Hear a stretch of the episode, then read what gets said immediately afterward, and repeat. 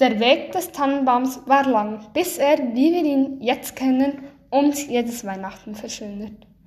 Egal wie wir ihn nennen, ob Christbaum, Tannenbaum oder Weihnachtsbaum, wir alle meinen das Gleiche. Ein Nadelbaum, der dekoriert wird, mit Lichterketten, Engelshaar, verschiedenen Kugeln und einem Stern. Schon früh bei den Germanen wurden Tannenzweige als Symbol ewiger Lebenskraft bezeichnet und vor die Tür aufgehängt.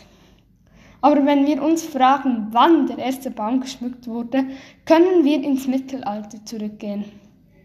Dort wurde nämlich der Maibaum geschmückt. Doch der erste geschmückte, geschmückte Nadelbaum wurde zwar mit Äpfeln, Adam und Eva und einer Schlange geschmückt, doch sah gar nicht so schlecht aus. Als später jedoch Handwerker die Bäume mit Esswaren und Papierblüten verzierten, naschten die Kinder immer die Esswaren. Doch genau das war der Sinn davon.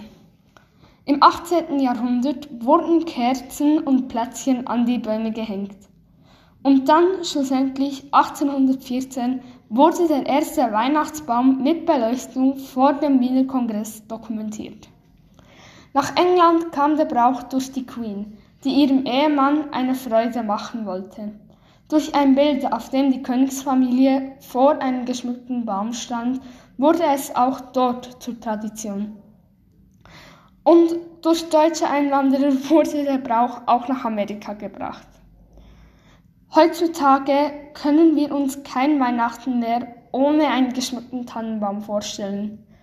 Jeder Haushalt macht es anders.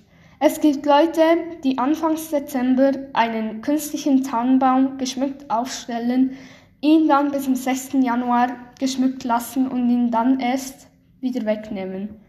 Und es gibt auch Menschen, die ihn erst am Heiligabend, also am 24. Dezember, aufstellen, schmücken und dann, sobald Weihnachten vorbei ist, rausstellen.